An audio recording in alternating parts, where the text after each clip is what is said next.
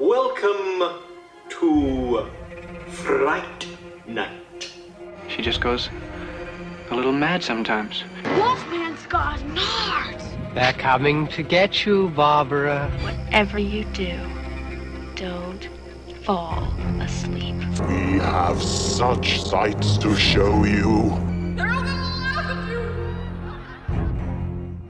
You're listening to the Jersey Ghouls. Hey, everybody. What's up, bitch? Oh, that can only mean one thing. That's right. We are going to be talking about. Dream Warriors. Nightmare on Elm Street Part 3. That's right. What? But wait, Jacqueline, you, you never reviewed Nightmare on Elm Street 1. That's just crazy. Well, you know what? We're crazy like that over here, Ghoul Central. Three outside of the original is probably, I think, among fans, one of the best ones. I agree. yeah, Because we both instantly said three when Yeah. we mentioned the series. we did. And neither of us went to one first, which would have almost seemed like the more logical one. Go ahead. I was just going to say, you know what, though? I just thinking outside the box. For me, it's that as much as one stands as like, you know, if I'm ever going to talk about good horror um, and I talk about this particular uh, series, I'm going to talk about one. But if I'm talking about the one that, like, when, if all the Nightmare on Elm Street movies are on at the same time, the which one I'm clicking on every time, it's Dream Warriors. Well, also, we kind of just extensively covered one in our Oh, March point. Madness episode. See, I didn't think about that. I just yeah. blurted out Dream Warriors. For me, it's it's a really really close tie between Dream Warriors and New Nightmare because Wes Craven's New Nightmare is. I'll tell you what puts it over the edge. Dream Dokken. Warriors. Dokken puts it over the edge. I may not like put their audio in over mine. I think I might just keep No, mine. keep I'm it. practically there. Yeah. Yeah. I was like, oh my god, Dokken's here. Oh no, it's, Oh, it's just, it's yeah. just Marissa. Don't be fooled. So let's dive in then. We're talking about A Nightmare on Elm Street Part 3 Dream Warriors. I s- just want to sing it You can every sing time. every Can I sing single it time. Every time. I might not I have a don't voice think- left by the end I don't the think night. Dokken will mind. I don't think Dokken. I don't have think a they'll notice. No, probably not. Maybe they, they'll call me like you know that movie Rockstar. Like they'll be like Schnikes. She I almost said a curse, but I didn't. I'm trying to just like only curse when absolutely necessary. When I really need to drive a point home. Okay. And you know, one of the uh, Jersey Ghouls contributors, Joe Costal, one of our regulars, um, is is very upset that I can't stop cursing. But I can't do it. You know what? I don't think we intentionally do it. Like I know for me, it just kind of like bleh, it just kind of comes out. I'm Yeah, not like not I don't. like, I don't you know plan. do? Yeah, gonna like I don't. right. Plan, I'm, I'm like I don't pepper it in for any sort of No, you're not like Andrew Dice. Clay. Yeah, you know, Yeah, I'm yeah. not trying to. It just kind of comes out naturally sometimes. Right. But I keep thinking about the fact that like the little kids out there can't get our podcast because we can't resist ourselves from dropping an f bomb. What if we did the beep? Would that like We can I'll, try. I'll manually record myself going beep? or if we're smart enough, we can kind of just edit ourselves. And if we're getting worked up about something, we can just kind of like take some in control over ourselves. Still have not yet recorded an intro. All right, you're up. So tonight we are going to be discussing 1987's A Nightmare on Elm Street, Part 3, Dream Warrior. So this one, of course, the screenplay was originally written by Wes Craven Right. and Bruce Wagner, but then apparently Studio No like It was very it was Like, it was dark, it was vulgar. It Like, was- it, yeah, like like, uncomfortably so. Freddy called Nancy a see you next Tuesday. I know. And he threatened to do something with somebody's tiny hole.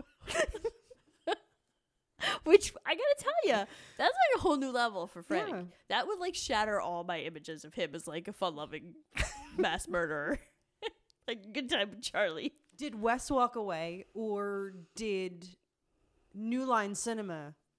Boot his ass. Yeah. Yeah, but why would he ever work with them again?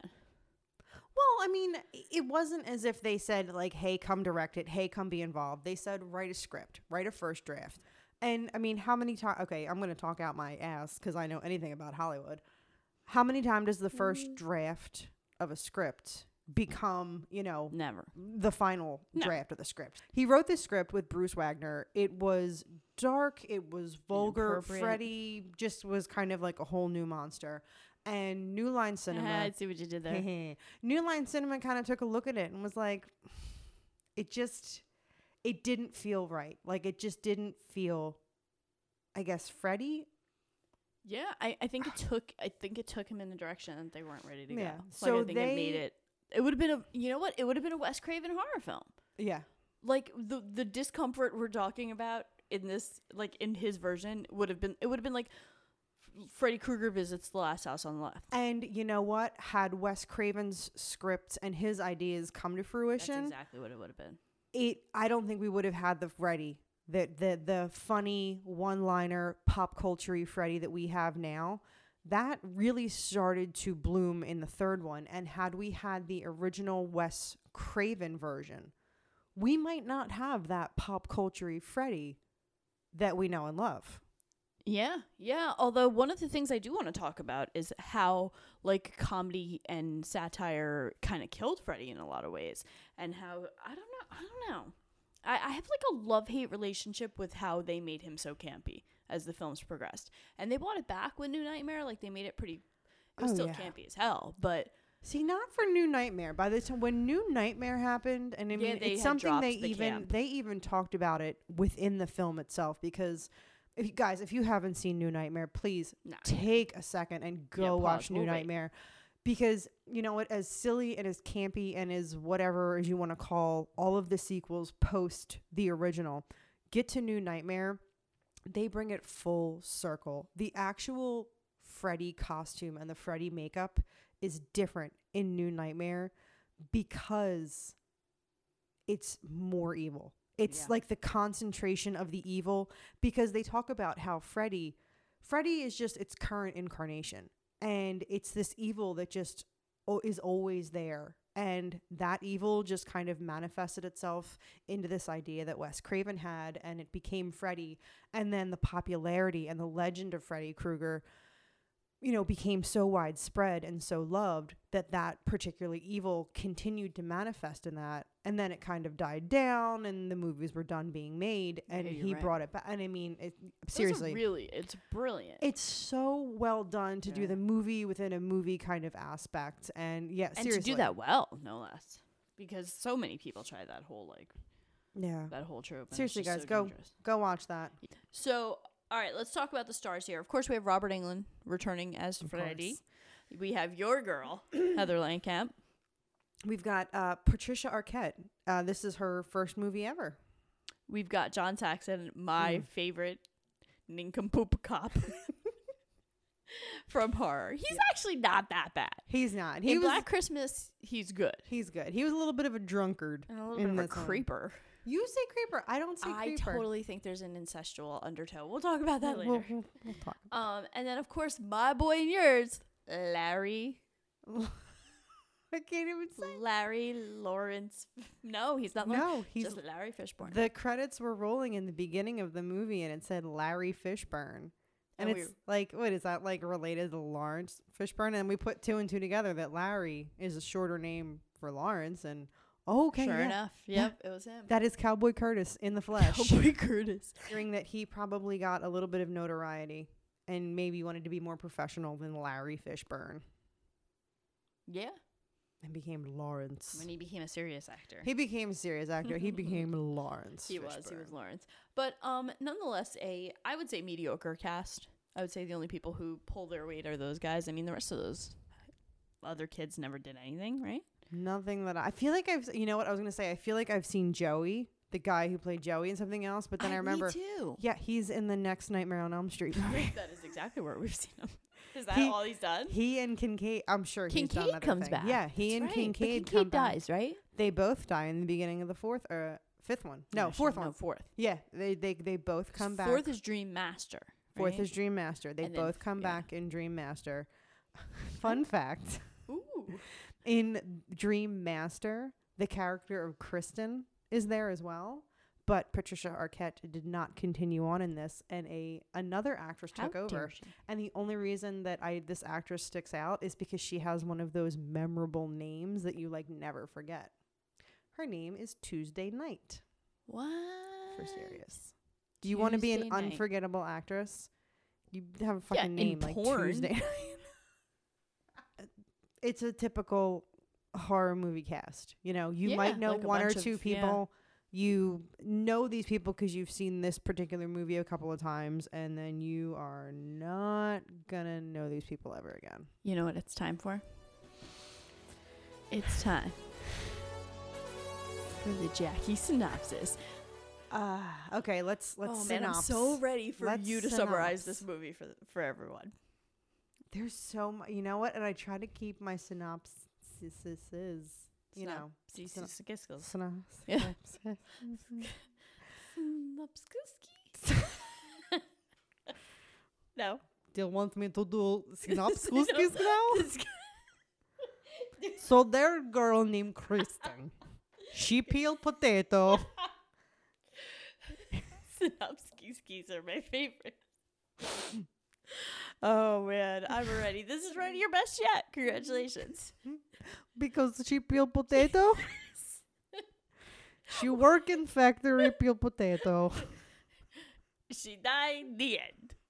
She gets stabbed with knife, and then th- there's someone else peel potato. Cause the wheel it keeps on moving. Yeah, that's all we need. Goodbye. All Mm, right. Thanks, the- Jackie. That was perfect. that was about as good as we've gotten from you. Maybe perhaps the most cohesive of all your summaries thus far. You're like maybe nay. Nay. It is the most cohesive. No, what do you think? You want to try that in English there? You're the, Tchaikovsky. you're the one that synopskied me. I'll Skanopsky you. um, go ahead. Give us your synopsis. Here's my synopsis. 'Kay. So we meet Kristen. We do. We do. And That's Kristen, Patricia Arquette. Yes, Kristen, who is played by Patricia. Arquette. We find out she's been having some nightmares. Uh, her mother really, like, kind of only half gives a crap about it. It's just there's so much that goes on. So I'm actually gonna gloss over parts. I'm gonna get to the meaty You parts. of it. always gloss over everything. What's the meat for you? I'm curious. we meet a Uh, group of teenagers in a mental health institution that have all attempted suicide. They all have various uh, mental issues. Now, I don't like the. Yeah, I'm way too clinical because I'm like I'm sitting here. I'm like the schizoaffective one in the chair, and I'm I'm getting too clinical. The let me let me help you out here. Okay, so we meet a group of teenagers in a mental health sure, institution. Who are, as they say professionally, cuckoo for Puffs. these, these, up in the loony bin. We Where meet, nutsy cuckoo. That's not no no good. They have some stuff going on. they do. right? We meet a group of kids. Jesus Christ. Uh, No. I got you. You take over when Freddy gets there. Okay. So yada yada yada. Kids got to ish. They all meet up together. They're in a, a mental health facility. No, I think you know what I think we can say. like, This is 1987. There's a group of kids in a mental institute. yes, we can say it, but you can't. But the rest of us can. In a, a mental sausage. Was that what they called it in the 80s? there are a group of kids in a mental institution, and they Why do we really not call them mental institutions anymore? uh, Call guess- mental health facilities. yeah. So, We haven't synopsis. I, I we haven't gotten past the kids in the mental. all right, so th- we get it. We these kids are going through some stuff at their mental facility. Go, just go. Fucking Freddy shows up. you see, I cannot correct. Freddy shows up. He starts killing them one by one. Yeah, They have to group yeah. together. Nancy comes back as a grad student and starts to assist Dr. Gordon in the group. Is that his name, Dr. Gordon? Yeah, oh yeah.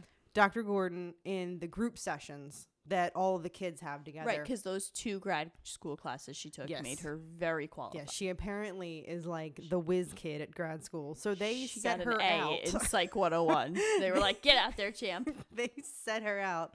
Uh, no, so she comes to assist Dr. Gordon, and it's discovered that these kids are having dreams that Nancy finds familiar. And she puts two and two together, and guess what? Freddy's back. Hot damn. Son of a bitch. So, And- go ahead. uh, yeah, uh, no, go ahead. You know. chime something. Oh yeah, I forgot. There's like a whole other plot after that. Well, that's the main plot. yeah, die, die, Not in- die. Yeah, but yeah. Yeah. So Freddy comes Thousand back, maniacs. and yes, we meet. That's actually okay. Well, no, that's a good point. Amanda Krueger. we get the first little inkling of Freddy's backstory in Right. this when we meet a nun who starts to explain to Dr. Gordon that Freddy was conceived by a hundred maniacs. There was a I thought, oh, I thought Yeah. I made that up. yeah, it's not a thousand, it's a Hundred, hundred. a thousand. Uh, yeah, a nun was accidentally locked in the facility over a weekend, and Over they didn't. Christmas weekend. They did not know it, and she was raped repeatedly. And Oy. yeah, son of a hundred maniacs. I guarantee you that was in Wes Craven's original version, It probably was right? Like knowing Yeah, him and knowing his was. style of storytelling. But yeah, so we like get the first real kind of uh backstory, So now, like major yeah. backstory on Freddy Krueger. so here's my question to you: Do we like Freddy more or less with a backstory? Does it change anything?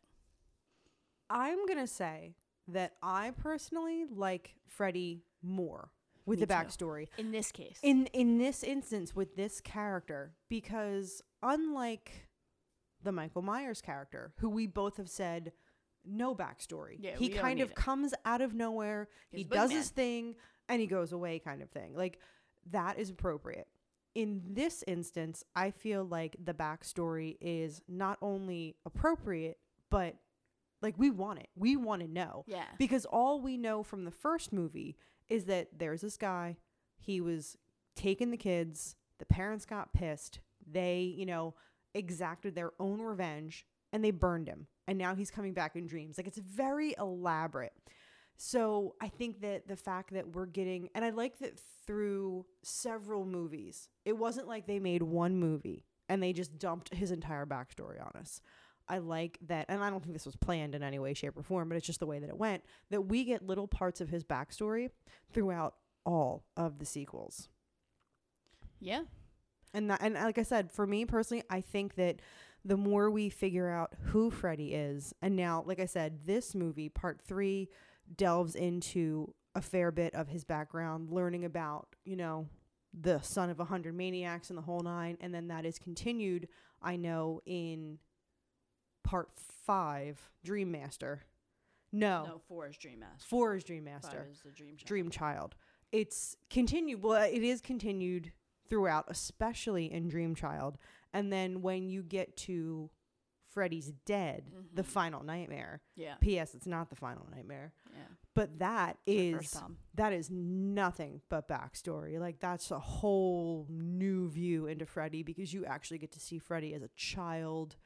It, it's a so But arguably one of the weakest entries in the series, though. oh Interestingly. Yeah, I, I will. Uh, you know what? It's like I'll take Freddy Part Two, generally Wow. over that one. Yeah, like it's pretty. It's it's Freddy Part Two is just surreal, for lack of a better term. And I, like I said, I applaud that as like a, a possible gay rights film. I kind of love it. Like I think it's a it's a good piece. But on the other hand, it's like they they didn't know what to do with Freddy yet. They Yeah. had this like character, and they they knew some of the stuff that worked, so they kind of just yeah. It was definitely weak. Yeah. It was definitely weak. But but yeah, Freddy's Dead: The Final Nightmare. When you saw it in the movie theater, you actually had like a signal. That that said oh, like Oh, that's right, put, put your on your 3D on. glasses on right, now because when we go into like Freddy's Yeah. dream world, You'll have that's right. it was remember, all was 3D gimmick, and yeah. it was very gimmicky. It was you know cool for for what it was. for what it was, but Yeah.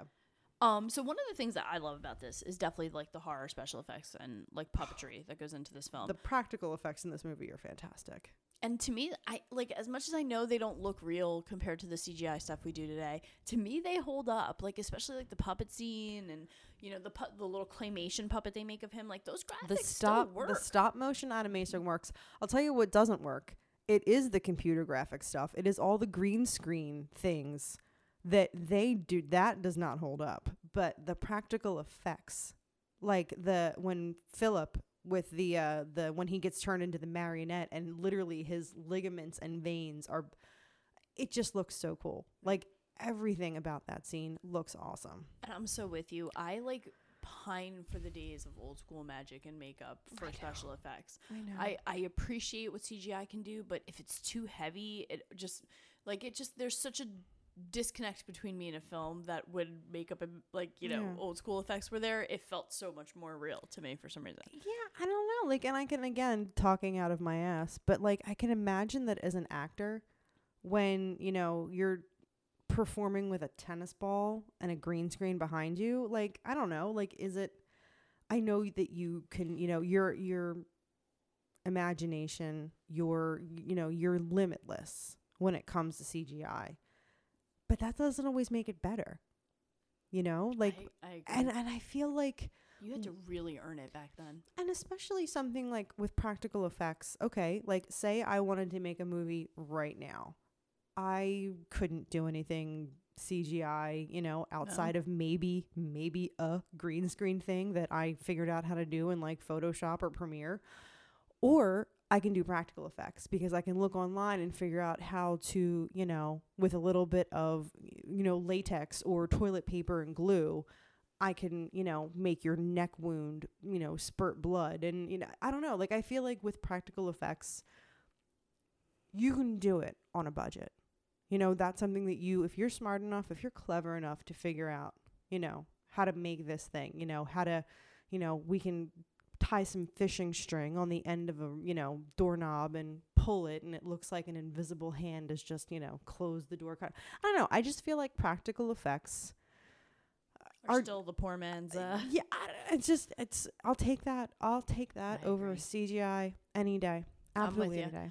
Uh, me too. And and while like I said, while I enjoy effects, I feel like the most and another like thing I would argue to support that is that think of like the the horror movies that have rocked your world in the past like 5 years.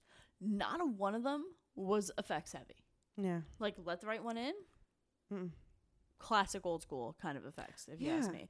Um yeah, A Girl Walks Home at Night, I know what not one of your favorites, but nonetheless very low budge in its like it didn't really need any effects Yeah. the movies that have blown me away over the past couple couple years haven't really been the ones that are like crazy effects. Yes, there's a lot of blood and gore, but I still think they're doing those things practically by and large a lot now. yeah. You know, like a film like, you know, uh, I'm trying to think of like like Get Out if assuming there was a lot of because I didn't see it, but like a film like Get Out, I, I think that they're still using those practical horror effects and so they still matter, but I can't think of a single one where I was like, "Oh, I loved it because of all the special effects."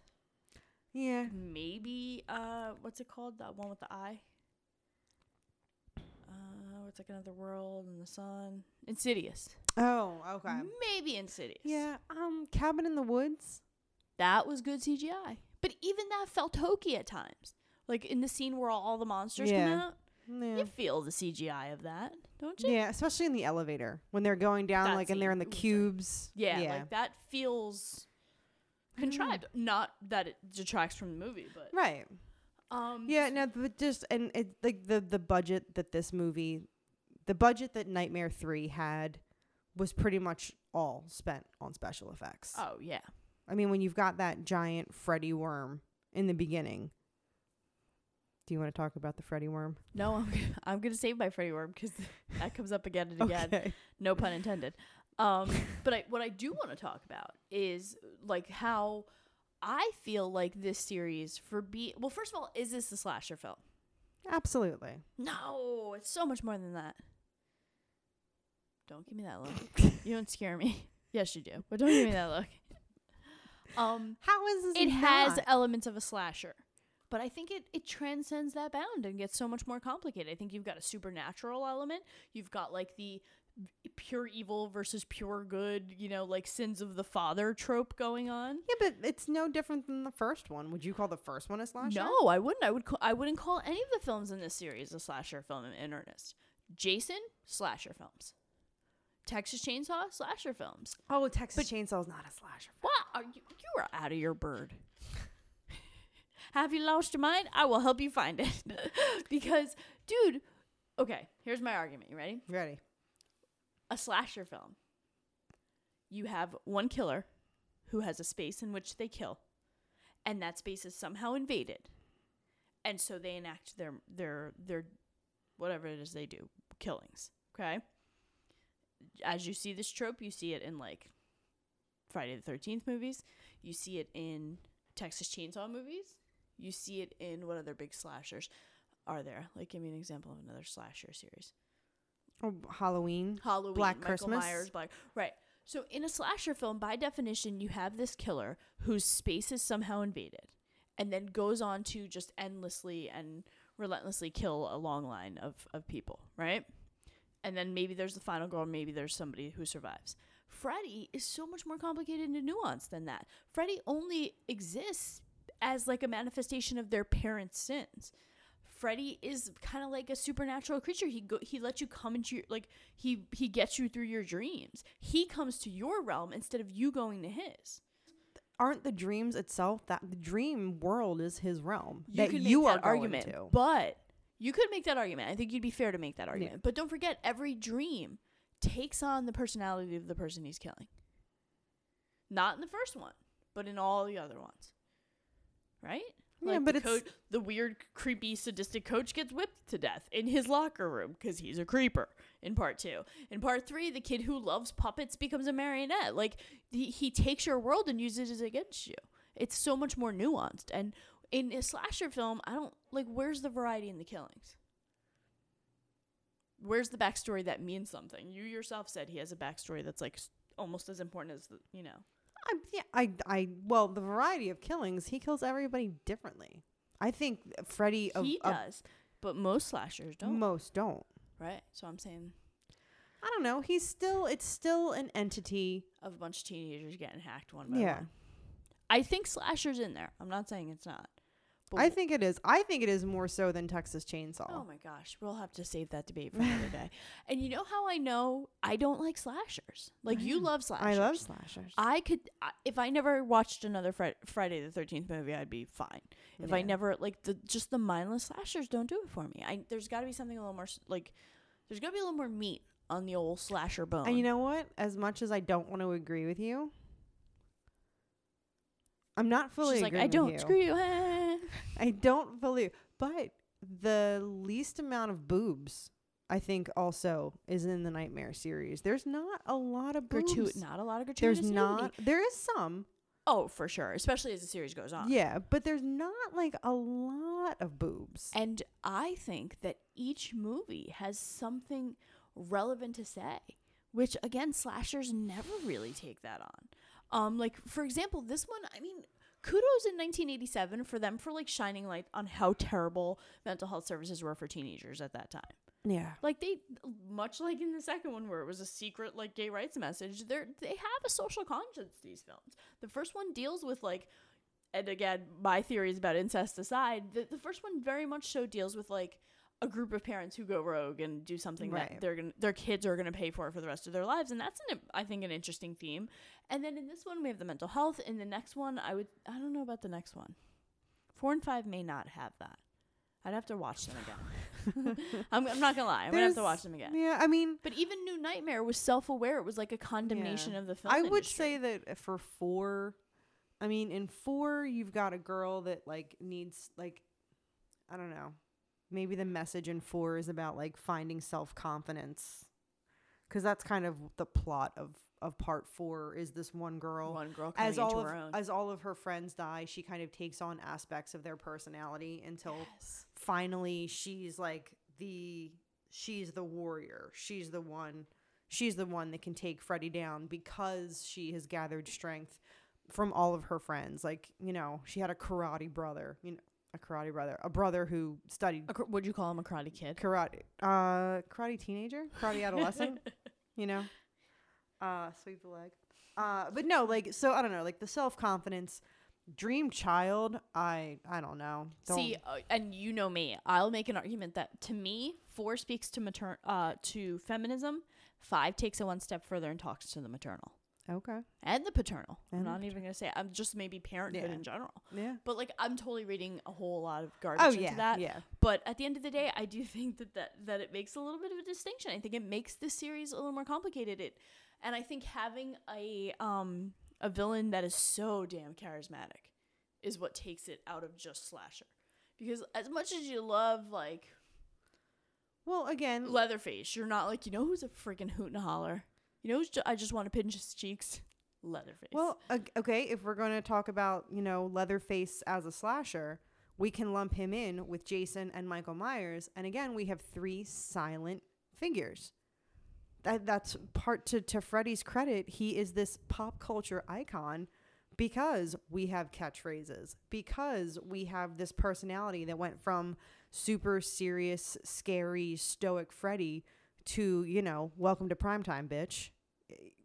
He he is the most verbal of them. Right, which I think sets I- him yeah, apart. that absolutely lends to, you know, when you think of those how he becomes more kind of campy and iconic, but I mean, he grows in popularity. He's oh yeah, he becomes the hero. oh, which is such absolutely. You root for Freddy. Oh, totally. Well, and and yeah. But not until the late ones, I would say. Oh yeah. No, absolutely. And especially growing up with these films, like I mean, I even up until six, I was freaking terrified of Freddy. Just ask um, my brother how many nights I interrupted his sleep with my being convinced that if I felt, and that was another thing I think it did to our generation. It's like, how do you avoid sleep? You know, like that Yeah. that that ever present question of like, you're so screwed because this is something you need to survive and you need to do every day. Oh yeah, you can avoid going to Camp Crystal Lake. You Yeah. don't have to go to Camp Crystal Right. Lake. That's, see, that's another element. That's a good call. That Yeah. sets it apart. But why yeah, there not a slasher. is there's can't see I still think. I, I can't I can't say it's not a slasher. It's not traditional slasher. Can we split the difference? I there? think we can split the difference and call it an untraditional slasher because yeah that. yeah I will or maybe it it like sheds the mold of the the slasher Yeah. trope and goes so much further. I think. But yeah, that's a good point. Like it doesn't. Yeah, yeah that's you can't escape it. and it's something that we've talked about before and I know I don't know if you want to hit the uncanny now about Yeah, dreams and just uh, again like it's something unavoidable. Right, and it, it goes back to like our Christmas talks about the familiar. Mm-hmm. Nothing scares you more than when something that's supposed to be very familiar to you and something you're supposed to be in control of turns on you.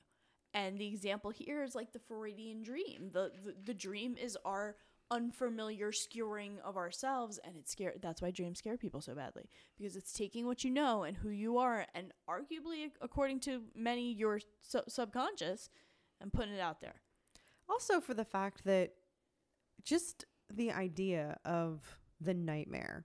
I mean, your s- your your sleep is just that natural thing that your body does. Like you have to recharge.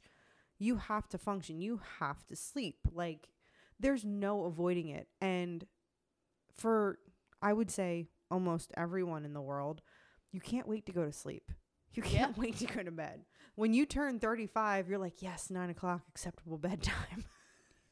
Oh my gosh please. You know, it's eight like- o'clock in mo- most days you know like me. you you know any any adult i'll put it that way any adult wants to go to sleep. It's something you like when you finally get to rest you finally get to relax. But in this context you know you're i don't know how i'm trying to word this. No it's i totally like you know what i mean? Like that that's your you know the you work all day your payoff is to go to bed you know Yeah. you want to rest you Oh want to my gosh, relax like you like- unwind yeah like you love your like bed prize I win. well, now you're going to hate it because now you're going to fall asleep. You're going to have this terrible nightmare. And if you die in the dream, you die for real. and as a kid you hate going to bed too oh, yeah. as we witnessed tonight like i mean it's it's never fun and what i think what's interesting too is that like this movie all, this whole series has and plays with the idea of like the innocent small child like from the little ones who sing the creepy song to the the girl with the jump rope in this one that just happens to be sitting around in the in the boiler room like what what does she represent other than like lost innocence because Yeah. she never comes back because at first i was like oh that girl will come back into the story at some point Oh, yeah. The girl on the bike. Yeah. the little girl on the bike and then she's like hopping and everything She oh, yeah. never- The, yeah. Like you never, yeah. you after. never is it like your is so what is it a metaphor for the girl's lost innocence when they become teenagers they lose that like naivete naivete i always say it wrong they lose that innocence about them but i i think there's i think there's a lot more going on in these films. I think that's another thing that separates it from a slasher. If you and i were talking about friday the 13th we would have been done 20 minutes ago. It's true. Um so yeah so i think another thing that makes this incredibly effective this entire series too is this whole let's take who you are let's take your id and let's turn it against you and let's use your personality as a means to bring you down yeah. like i would definitely get like attacked by 5000 books or some really lame you know, all the horror movie monsters would eat me, or so, like, you know, something Yeah. poetic. But like, think about it. Like, to think that your personality is going to be the thing that ends you is so different too from the traditional slasher. Yeah, it's not just like grab a weapon and impale or, you know, whatever. Yeah, this one it's it's so it it is absolutely unique because it takes on the aspect of the characters. That's an awesome point. Yeah, yeah. And I think that um I think that's what always made it so scary for me, this fact that like Freddy was gonna come and you couldn't stop it because it was at during Yeah. something essential and then he was gonna take who you were and he was gonna use it against you. Alright, so let's see here. What do you think this this film is saying? A lot of people have kind of said that like there was some like it was wrong of them to market this this series to teenagers, which they absolutely do, because it's so horribly violent and it's it, it really is a call to rebellion and a, and a support for those on the outskirts. What do you think about that? Good old Roger Ebert says, "How dare they market these films to teenagers?" Hmm. I would say like yeah. Like, do we have a responsibility for marketing? No, right? I mean, Yeah, uh, like, as it's- people who grew up on these films and were teenagers when they came out. Not even. We were younger. Than We were younger. Yeah, no, I was, I was, like, seven six- when this came six- out. What is this? 1987? 87. Yeah, I yeah, was I'm six. six. Yeah, we're six years old when this comes out. Um, And wa- and I absolutely guarantee you, I watched it the minute it came out on video. oh yeah, no, Yeah. absolutely. So I don't know, like maybe I was seven. That's kind of like BS, saying, man. yeah, I mean that's like saying you know Britney Spears is not allowed to wear you know that little teeny tiny skirt Right. in the midriff because you know my six year old listens to her listens music and to looks and looks up to her. Like no, that's your yeah, problem. like that's I, Yeah. I don't think that the movie owes any responsibility. Like I don't I don't know. Like does it owe a responsibility to its audience? N- uh, I don't. not in that way, if you ask me.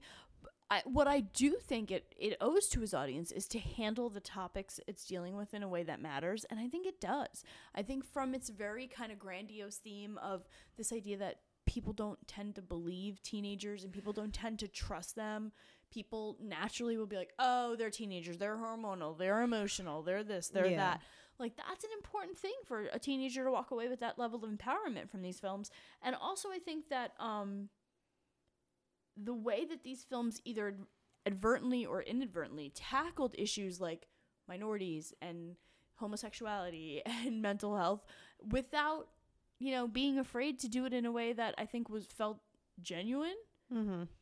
to me that i think that matters so Yeah. much more than the stupid And- violence like and who cares you know what? If if you were the type of person that saw this movie and saw this as the call to arms of like, yeah, this is promoting, you know, suicide or this is promoting, you know, which I, yeah which i didn't if if into it at that is the mindset that you're in, then it's not this movie. You know, if it, and if it's not this movie, it's going to be the next movie. You know, like it's this movie is not going to cause that. If anything comes of it, there's already something that is askew in your life. If you're going to say that, oh, well, this movie, you know, glamorized suicide or, you know, you know what I mean? Like it glamorized drug use or suicide or things like that. if, th- if like, you're already anything, at that point, I think it was a morality warning Yeah. against all those things. like if you're if if that's the case, I would say that, you know, and if it wasn't this Freddy movie, it would be, you know, another yeah, and like you look at a movie like, like, Heathers. right, right. I I think even Heathers owed more responsibility to appropriate responses to suicide. This is a freaking horror movie. Like Yeah. horror movies, I, I think part of the joy of horror is that we don't have to take responsibility for our violence, right? know. Like Like, people we, are we get to be die. unapologetic, right? Um, so like it kind of bothers me that so often this series gets attacked and like just, you know put on obscene lists and everything. Like Wes, this is one of Wes Craven's more innocuous works, if you ask me, and like. The, everybody was so up in arms because it was like, oh, you're marketing these kids to teenagers, yet you're doing this, you're giving them all these horrific things. I don't see it that way. This isn't 13 Reasons Why, you know, like this isn't something that's built to raise awareness. You know, the book 13 Reasons Why was built to raise awareness on teen suicide. So when a sensationalized version of it comes out on Netflix, yeah, people are a little up in arms. And maybe rightfully so for some. Yeah, but 13 Reasons Why also Exists. isn't right. it- Isn't it- a horror it's, movie. it's not a horror movie. See that? I agree. And not only that, a known horror movie with a known villain it's not like oh Nightmare Three. Who's in this? What's going on? Mm, I Who's agree. Freddy Krueger? like you know, you know what's gonna happen. You know, like maybe not all the kids are gonna die, but there are some people that are gonna die because this is a nightmare movie, and that's what happens. Yeah, I, I think that's absolute. That's yeah, absolute I think crap. I think it's not, and I think it's very typical Roger Ebert hating on the horror movies. yeah, Yeah. Um, Nancy is the final girl. She's an awesome final girl. she's my favorite. Is she? I love Nancy. Um, I say I love Nancy, and I don't know. I, I blur the line. I love Heather Langenkamp.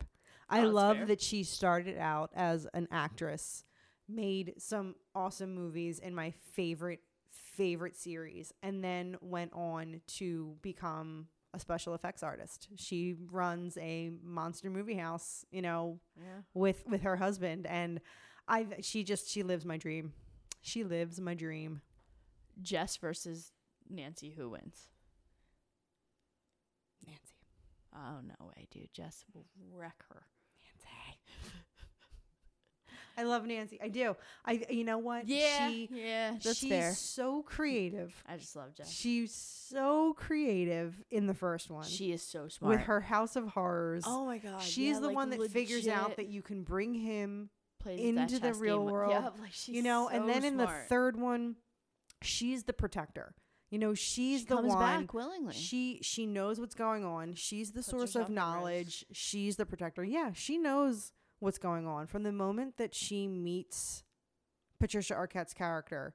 You know, she knows exactly who she's up against, and she willingly comes back into the fold. She could walk away. She could walk away. She could keep taking her dream suppressing medicine, and she can just be like, "Oh, been da- been there, done that, not doing it again." right. She goes back in. She chooses She becomes the back in. protector, and she ends up giving her life in an effort to bring Freddy down. Yeah, and another thing that I think it, it just speaks such volumes to her is that her dynamic with her parents is so complicated and so not like I- I think she becomes the the parent in a way Oh, to both of them. Uh, to him for his lies and deception, and to her, to the mom because of her guilt and her, you know, like, and and I, I find it such a fascinating take on the final girl too, because at no point does she like run and hide and only come out swinging when she's in the corner.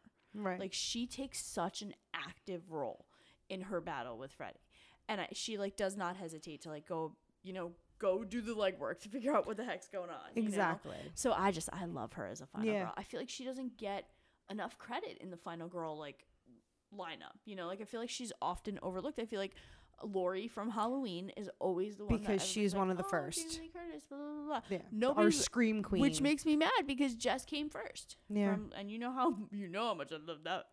Yeah. Um, what's up with this film bringing in religion though? that I don't. You know what? Maybe that's just like how you were saying. It had its, its stance. You know, the second one had its stance on gay rights, and in this one, I mean. N- not to go to the opposite end of the spectrum of gay rights, but you know, Pure, It- yeah, it- it- obsessive religion. It yeah, that is. did. the I mean, suddenly, excuse me, suddenly we are, you know, Freddy can. Suddenly, it's a vampire movie where we need crucifixes and holy water to defeat Freddy. Well, do you consider him a ghost? I guess. I, I- guess see, I never I look at don't him as a know, like, ghost, I don't either. I mean, guess he's he he was dead. He has come back. Right. He He's- come back from the dead. Yeah. But he's he's not a zombie. He's not because he's not he's not. Uh, what's the word? What's the fancy word? Corporeal. okay. you know like he's he's he's not physical he's not real like he he has to come back through a dream so in the Yeah, dream he manages to get into the real world as and easy that's as part. and that's when when you know he becomes physical and we can i don't know like It's is he a zombie is he a ghost Right? Is he, is he a ghost? zombie And if he's a ghost or zombie, how could we possibly, in good conscience, call it a slasher film? But and then also like this whole, like you said, the whole like crucifix religion thing. All of a sudden, he becomes a manifestation of pure evil, but he's supposed to be a manifestation of me. You know what I mean? Like, so what am I supposed? To, How am I supposed to wrap my brain around that? Right? Because you have the good of the nun or the the god versus the devil in those hundred maniacs. They clash together, and the battle between the good and the evil makes Freddy. So what is this movie saying about good and evil?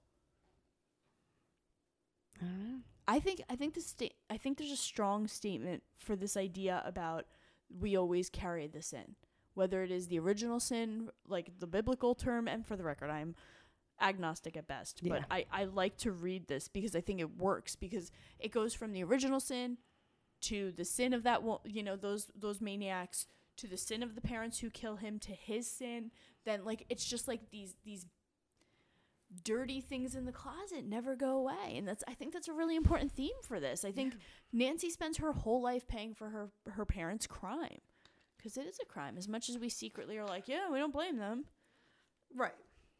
You know, yeah. and we don't i mean right i, don't know do we do we villainize the, the, parents are the bad guys too no, the parents are the. I mean, I, I mean, I more guess. than freddy Yeah. hmm Not saying that one crime is worse than another crime, but it's just like but- that evil begets evil.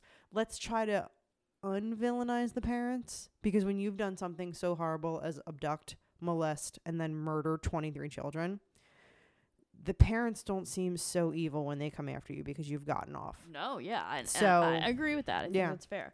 Um, and as a parent myself, I totally get it. But on the same token, especially if you're looking at it through the lens of the religion itself, which the series welcomes in, Yeah, apparently. they they are sins. and it's what not the they f- do is is a sin. it's not the first time or no, I'm sorry, it's not the last time in the series that religion Right, is brought about. It, it they play with it a lot. the end of it the end of the next movie, the end of Dream Master. Mm-hmm. it gets super, yeah. and they're in a church and there's, you Mm-hmm. know, the whole bit with the uh with the nun with Amanda Krueger. Yeah. Religion kind of yeah, weaves in and out of the, the few in the middle. so here's some fun questions for you. First of all, what is your best Freddy kill of all time?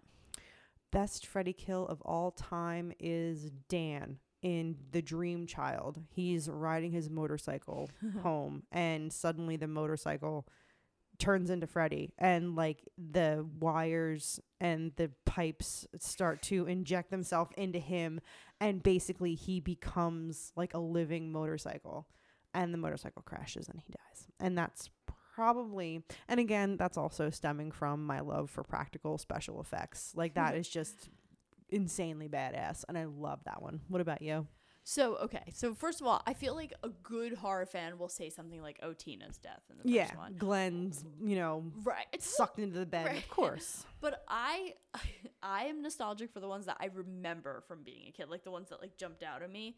So even though these regularly get rated as some of the worst, I loved Spencer, the video game kid, oh yeah and how like they were in like a Nintendo side scroller. It Uh-huh. looked like Mario World. yeah And literally, Freddy gets him, and then of Freddy course has drops the the, line. He he's has the got the power, power glove. glove. and he's like, "Now I'm playing with power." I mean, yeah dude, doesn't no and you that. know it's some of the most creative kills I agree. are from those like terrible in the middle sequels when mark because mark is into comic books and he as you were saying kind of in the dream how you know it's kind of in your world so your Mm-hmm. your personality kills you mark turns into a superhero to fight freddy but then of course super freddy who i kind of feel like I love Super Freddy. I know. And I love that when he kills him, because it's like a piece of paper, it's like comic book style. And when he slashes Mark, all the color drains out of him and he turns into a black and white picture. I don't know. I love that kill too. But yeah, that I feel like that's a really cool kill That's though. I, seriously like the Yeah. lesser known, the weird in the like, middle the sequels. he gives at the end of that one too. Oh God, He Freddy's one liners yeah, are just they get they just get so well. I mean, like I said, so yeah, in Dream Master, He feels the need for speed. you get the girl, the asthmatic girl, the really smart asthmatic girl that he sucks. You know, she has an asthma attack, quote unquote. He sucks all the air out of her. That's And a then- brutal one. Yeah, and then that in that same movie, the girl, the weightlifter girl, gets turned into a I- cockroach. which is another one of my yeah, faves. Mark, uh, you know, gets the comic book. There's the pretty girl Greta, Mhm. who gets fed Like, like, something with food, right? Yeah, an like a- he like shoves- a anorexia. Well, that's the whole thing. Like she was a model, and like she would like go to eat something, and her mother would be in the background, mm-hmm. like, "Oh, like, that's not what models eat." Yeah, he force feeds Those her like this of the most pile of slop. disturbing- Yeah, so that scene and so she gross. she ends up choking to death. Oh yeah, like that movie. Dream Master has awesome, awesome creative kills in it. for the worst of the films, it's got some Yeah. of the best. Um, you know which one always really, really weirded me out, especially when I was too little to get all the racial, like the sexual undertones. Was the coach? The heck was his name? The coach who gets like whipped to death by the towel. Oh, he gets his hiney whipped. Yeah, I find that I found that so disturbing as a kid. Like I didn't get any bondage undertones. I didn't get No. any I sexual. didn't know what undertones. it meant. I was just I like, just think why that is like sucks. he's getting papao literally to death? And it was very like you don't just- want to die naked. no, you don't nor wanna do you die wanna naked. die by towel. like towel whip. What are those called? Oh yeah, You like know the rat tail. The rat Like, tail. Yeah. You don't like death by rat tail. Oh, what a slow, painful, miserable death. That's yeah, that's that's Right? like medieval. That Yeah, one's me, straight that medieval. one, like, like- that's that's Yeah. terrible. And Freddy, no matter how goofy his one-liners, he still managed to both I like be my hero and my villain. Yeah. Because while I friggin' thought it was the funniest thing in the world, and I always laughed at the one-liners, I was also very, very scared by the kills and very scared to go to bed on nights when I watched nightmare films. You know, like it affected me. Yeah. I think the grossest thing. I'm trying to remember. I don't remember. This might be from Dream Child. Where like literally the souls of people he has killed were on a pizza Mm-hmm. and he was plucking off like the head like, Like it was a pepperoni. meatball or a piece of pepperoni and eating it like that was. I was remember I, that. I don't even remember which one that's from, but That's definitely. I think that's definitely the one with the kid. yeah, that's Dream Child. Okay, yeah, Yeah. that was disgusting. That like you're crossing lines there. That's Dude, the gross. kid from that movie though, it doesn't surprise me that he would be the right. That kid's always creepy and, and everything. He was a creep. He was He also was in um, House. He was on Full House. And He, was, the, kid little, from like, Jurassic Park. friend. No. Yeah, he was the. Remember in the very beginning of Jurassic Park when Dr. Grant, when the kid's like, "Oh, dinosaurs aren't birds," and Yeah. Dr. Grant was like, "Hey, motherfucker." Yeah, like just what I'm gonna do. It was the same kid. what? it My mind is blown. I have to look into that. Yep, same same Wow. okay. creeper looking kid with like those dark circles. He was in the Addams Family too, not the Addams Family values, but like the original Addams What Family. about Debbie. yes. Debbie. Always makes me think of you and your Malibu. Malibu Barbie. Barbie. No, yeah, he was in the first one. Okay. He was the son. What's his name? I don't know, Creeper Kid, Yeah. Creeper, Creeper Magoo, Kid number one. Um, Creeper. Magoo. All right. So we talked about why we think this is a f- slasher film or why we maybe don't think it's a slasher film, but I kind of want to get into some of the more crazy theories here, if that's okay. Go for it. And I feel like you hate them. Do you hate them? I don't hate them. I just I don't particularly agree. Okay, so my first crazy theory, and I've actually gotten this backed up by doing a little bit of research. And if you're bored and you have like 18 hours to spare and you want to watch a good documentary about this series, check out Never Sleep Again. It's actually a very, very lengthy film by film analysis or just kind of commentary on the series. And it's a lot of fun. I really enjoy it, even though it was literally one of the longest documentaries on, on horror I could think of. Um, but it was cool to see all the like cast members talk about it and to see all the behind the scenes footage. But my first crazy theory is that Nancy was absolutely molested by her her father and there was like an incestuous relationship going on. That the mother had already died. Yeah, that's him. He's he still has that creepy look to him. Yeah, I'm a little uncomfortable there. I'm sorry. Go ahead. That's okay. The, she's showing me pictures of the, the dream child, and and I maintain he's always played like kind of a creeper. Yeah. Even in Jurassic Park, he- wasn't necessarily a creeper. He was just He's a jerk. douche. So my theory is that Nancy invan- invents Freddy as a way to cope with this situation that she's living in. Mom's already dead. She's imagining mom as like some sort of spirit. She's really after dad. There's a lot. There's an awkwardness to the father daughter relationship there. You gotta give me that much. No, I don't. I You don't, see give you that. in so any of these films. no. I okay, so The fact that he makes out with her. Gonna make out with her. So in any film where a mother and a daughter have a very close relationship, are they getting it on? Like just because it's a father and a daughter with a no, close the way that relationship, because the mother aggressively tries to keep her hidden from reality and from the truth could be He's- a metaphor for how he's trying to keep her as his own. he's protecting her. A because the mother is terrible. The mother is an alcoholic. She is terrible. The mother is an but maybe alcoholic. she's terrible because her her husband's a child molester. Okay, you could speculate I could speculate. all sorts of things. And I will. no, well, I this is the fun of it. I d- I- Hercules, I, Hercules. I don't agree. Like I I, I find it I, I don't even in the slightest. The mother is an alcoholic and suddenly I would one be of too, her friends dies. And he's the cop. So he's already going to be protective because he's a cop. Now one of her friends, her best friend has been brutally murdered and she was in the same exact house. Mm-hmm. And the suspect of that said murder was in the house with all of them. So now he's like uber super doubly protective of her. He's creepy. I, I I don't know. I don't see. I don't see anything wrong with, With a close relationship in the father daughter. one. I, I don't get any either. weird I vibes. don't, know. I don't get weird I'm- vibes. maybe I'm reading something that's not there, but I'm not the only one who feels a kind of gothic feel to that family. And like I, there are there are lots of, of critics who would who would agree with me that there's there's something in that relationship that's harmful above the secret. And and that the secret could theoretically be a metaphor for a family keeping a secret like that. Or it could be the family is keeping a secret that they found a dude and they burned him alive you're and killed right. him. I agree, and I'm just throwing that out there. No, and throw That's away. not one that I necessarily will will g- you know Yeah. stand on my hill and die on. This one I'm gonna stand on my hill and die on, and that is my feminist reading of this film.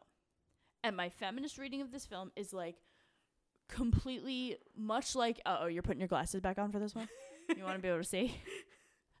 much like every other Wes Craven movie, with maybe one or two exceptions. This film is so attached to the male gaze that it doesn't even realize the own ridiculous use of penetration and and phallic symbols that it has. It's almost laughable. They joke about how much the snake looked like a penis in the documentary. Yeah, we watched. because he was flesh colored. Right. And you So have this. like, yeah, yeah. it's a giant penis. It's a giant penis. And so just by they colored it green, so they thought it was okay, but it's still this giant penis that basically consumes the girl. And then the next kill is uh the this after the snake is the tongue that consumes the guy from the, the the hot naked nurse. So again, you're like playing with the gender roles, but nonetheless the phallic is still there. Because those tongues aren't normal tongues, dude. Those are like straight up long pointy grossness. Yes. Um, and then the glove itself is is incredibly he like the act of the penetration, and I know that's a trope that's constantly overdone Mm-hmm. with feminist horror, but it's his source of power. More so than someone who just like has a knife in their hand because it's like his part of him and something he created. yeah, Right? And he creates it when he was like young serial killer crazy, right? yeah, younger. According to the other one. Yeah, come on. So I, I think this film, if you look at Freddy and his murders and his intentions as like a personification of the patriarchy, I think you can read it as a condemnation of the phallic and of the dangers of the male gaze. You know, like I don't know. I know you hate my feminist I don't rantings. hate it. I just think You you there is- educate me sometimes.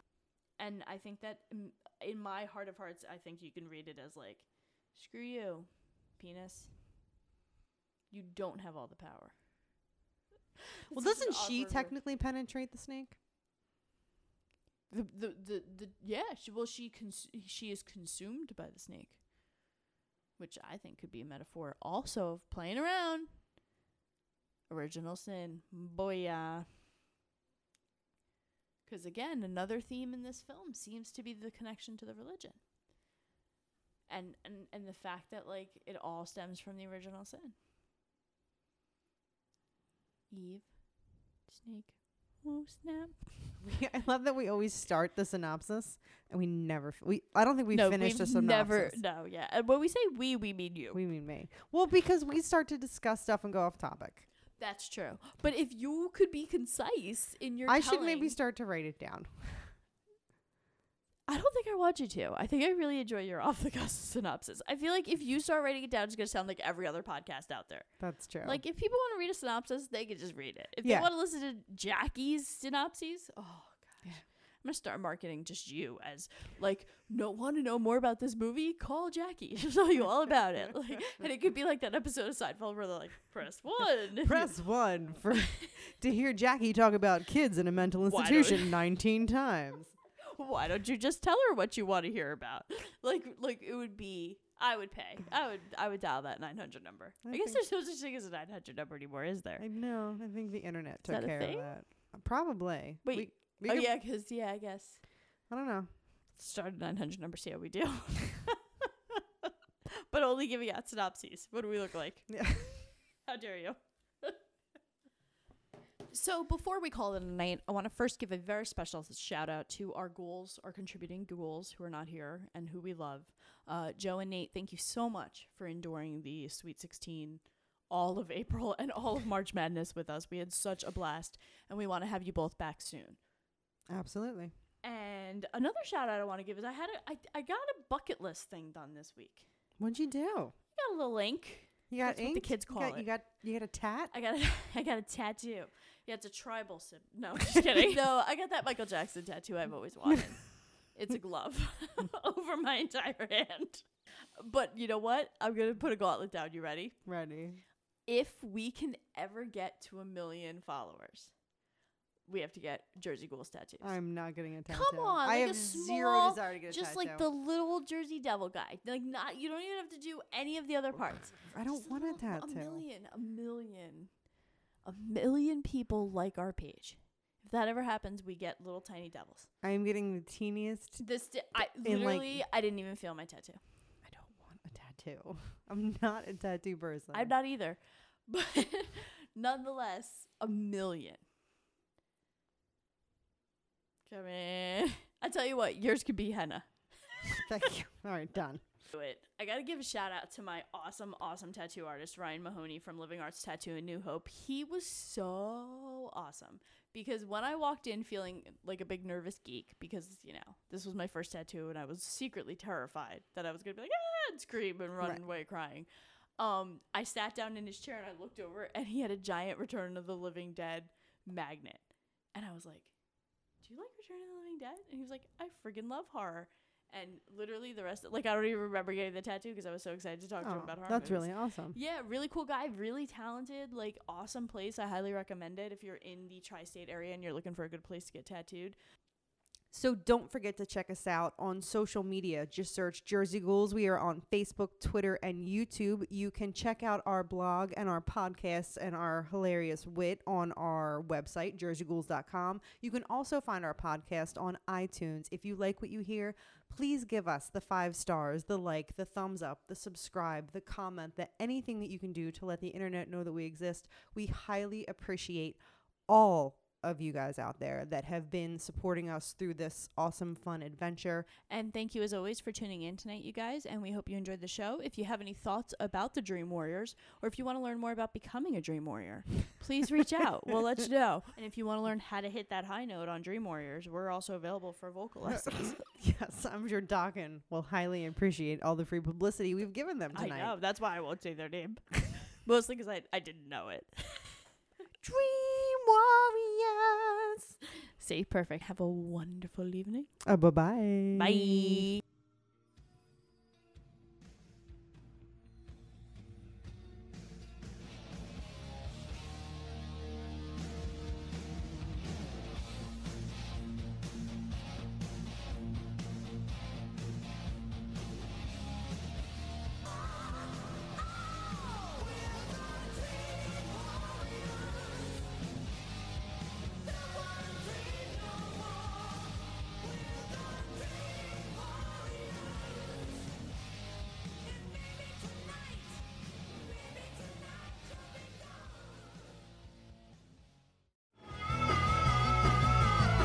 You're listening to the Geekscape Network.